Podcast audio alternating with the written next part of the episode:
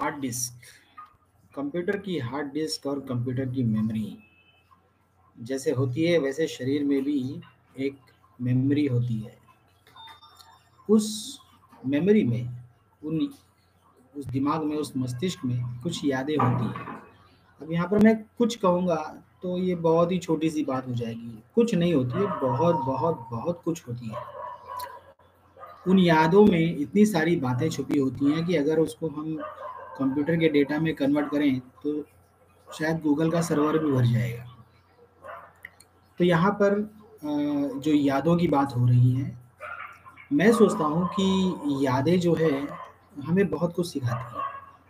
अच्छी यादें हों, बुरी यादें हों, चाहे नई नई बातें सिखाने वाली यादें हों, हमारे जीवन में यादों का बड़ा ही महत्वपूर्ण स्थान है।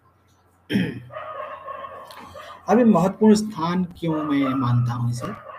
पहली बात तो ये कि हमारा जो जीवन है वो अनुभवों पर आगे बढ़ता चला जाता है। हमें कुछ ना कुछ अनुभव होते रहते हैं, कुछ ना कुछ ज्ञान प्राप्त होता रहता है। हम सीखते चले जाते हैं।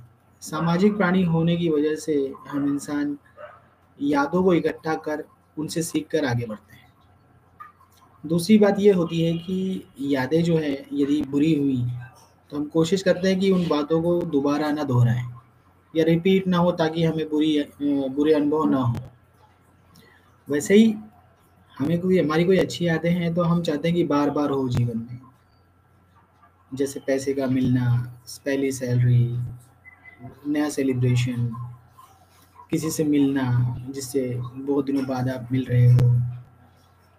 तो ऐसे जो मूवमेंट होते हैं, ऐसे जो दृश्य होते हैं, वो हमारे दिमाग में कैद होते हैं। और जब भी हम चाहते हैं कि ऐसी घटनाएँ दोबारा दोबारा हों तो हमें खुशी मिलती है।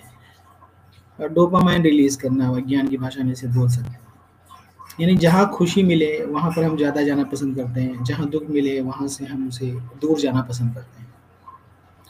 तो यादों का एक काम ये भी होता है कि वो आपको नई नई बातें सिखा कर आपको प्रेरित करें कि आप अच्छे काम करें।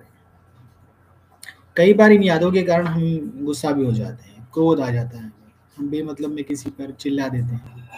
यादों की वजह से ही होता है, क्योंकि कुछ ऐसी घटनाएँ होती हैं जो हमें याद होती है और अचानक वही घटना होती है, फिर से तो हमें गुस्सा आ जाता है। एक जुड़ाव सा होता है उन यादों में। जुड़ाव यानी कि कई सारी यादें हैं अनुभव पर, जो हमें ज़िंदगी भर याद होती हैं। जैसे आपकी कोई पसंदीदा चीज़ है और किसी और ने उसे ज़बरदस्ती करके फिकवा दिया। तो आपको, आपके मन में वो टीस रहती है कहीं ना कहीं कि भाई मेरी मनपसंद चीज़ थी, ये निकल गई मेरी ज़िंदगी से, क्या पता दोबारा आए ना आए। तो उस बात के, उस बात की जो याद है आपके दिमाग में रहती है, और जब दोबारा कभी ये घटना होती है तो आप याद करते हैं कि किस तरह से उसे आपके जीवन से निकाल दिया गया था। तब आपको बड़ा ही क्रोध आता है। ये मैं उदाहरण दे रहा हूँ आपको ताकि समझ में आए। तो ऐसी यादों के बारे में आप कोशिश करते हैं कि अगले बार वो जो चीज़ है, आप अपनी ज़िंदगी से ही निकाल दें, ताकि आपको दुख ना हो। तो आप उस चीज़ को ज़िंदगी से ही निकालने की कोशिश करते हैं। कई बार ऐसा होता है कि उसे ही हम पाना चाहते हैं बार बार जो ज़िंदगी से है, ज़िंदगी में नहीं होता, जीवन में नहीं होता। और उसे पाने के चक्कर में हम कुछ भी करने के लिए तैयार हो जाते हैं। तो यादें जो है, आपकी आपकी दिशा को निर्धारित करते हैं कि आपको जाना कहाँ है।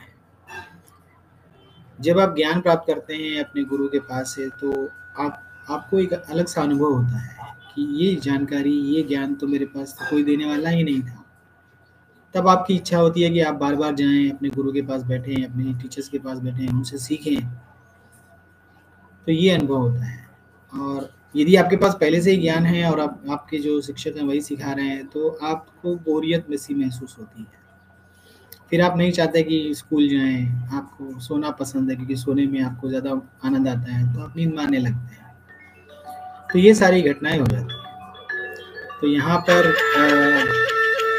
यही मेरा कहना है कि आ, आप अपनी यादों को अच्छे से सजोएँ अच्छे से रखें ताकि वो आपके जीवन की दिशा निर्धारित कर सकें। आपका क्या विचार है? आप मुझे ज़रूर कमेंट में लिख कर बताइएगा। वीडियो के लिए, वीडियो देखने के लिए धन्यवाद। और ऐसे वीडियो देखने के लिए बने रहिए। मिलते हैं अगले वीडियो में। धन्यवाद।